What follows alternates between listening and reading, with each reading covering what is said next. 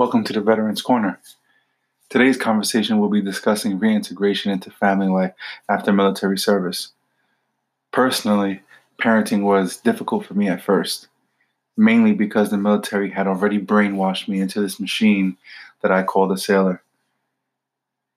You become developed into this person who demands order and expects nothing less than perfect.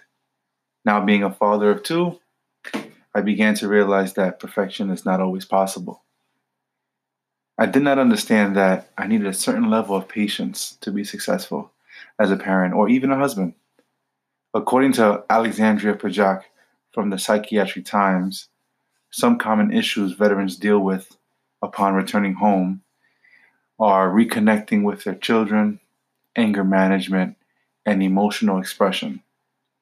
It was very difficult for me to come home from a seventh month deployment and realize my son is closer to his grandfather or an uncle or a friend of the family's than he is with me. This is a common situation I have seen from my military veteran friends. As military members, we are told to be tough and show no emotion throughout our career. But once we are home, it is the complete opposite. After returning home, I must be the soft, caring person who has to share his emotional feelings to interact with others in the household. Oh boy, was this was a struggle for me and for most of my friends who transitioned out of the military and back into civilian life, as we call it. Life changes so fast. All I could do is uh, adapt to things as quickly as possible, especially to my new life. My son quickly understood my military background and would sometimes say to me, Why are you so tough? You're not in the Navy anymore. This was a wake up call for me and helped me understand that, that my actions were being noticed by a seven year old. I would wonder how my wife was feeling. When speaking of marriage and spousal relationships, this is another sensitive topic. The first two years back from the military was the most difficult in my 10 years of marriage.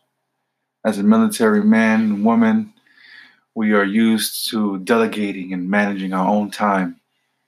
There was rank structure and specific rules we followed 24 hours a day, seven days a week, every day of the year. I fell into this mode where I didn't want to be talked down to or told to do something even if the conversation was a simple a simple one even as simple as hey can you go to the store and go grab some milk for me? I was always on the defensive. I feel as if the military fails us in the topic of coming home to a common ground to be with your spouse you know when returning to civilian life.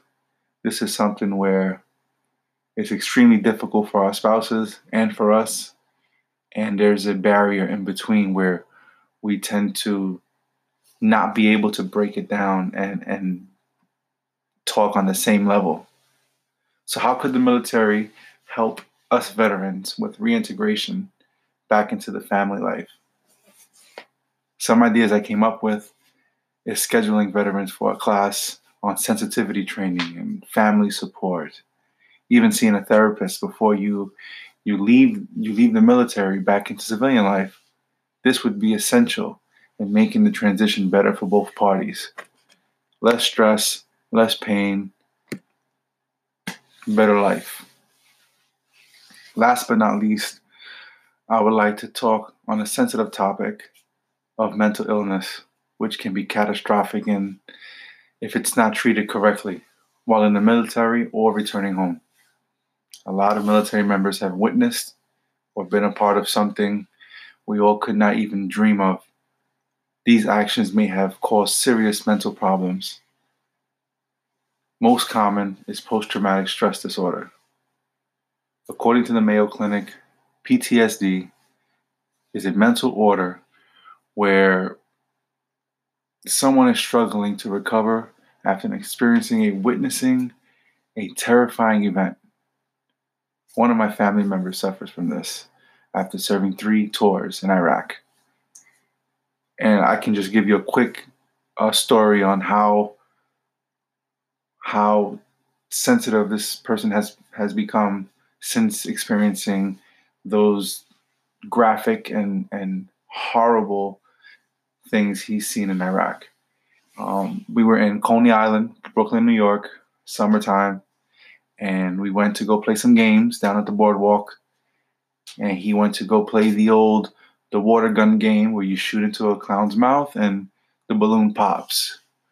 Well, I don't think he was expecting the sound to be so enhanced that he even dropped to the floor when it happened, shaking and shivering in cold sweats. And never once has he seen or been directed to see a therapist, a psychologist, anyone to help him with his issues. Honestly, he didn't even know he had these issues. He wasn't diagnosed until about a year or two later when he finally decided to go get some help. And sadly to say, sometimes it is too late. We can't wait this long for families, for, you know, veterans, anyone dealing with this, whether you have it yourself or you're a family member dealing with someone who has PTSD. Overall, men are more likely to die by suicide than women. For example, from 1999 to 2010, the average suicide rate among the US for males was 19.4 out of every 100,000 compared to a 4.9 out of every 100,000 females. The difference in suicide rates between men and women is also true among veterans. So I urge anyone who is struggling or feels they may be stressed, angry, or have intense anxiety to please reach out for help.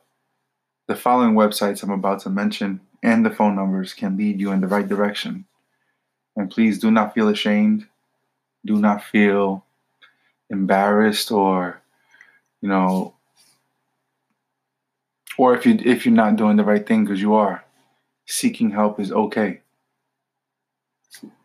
So the National Suicide Prevention Hotline, the number for that is 1-800-273-8255.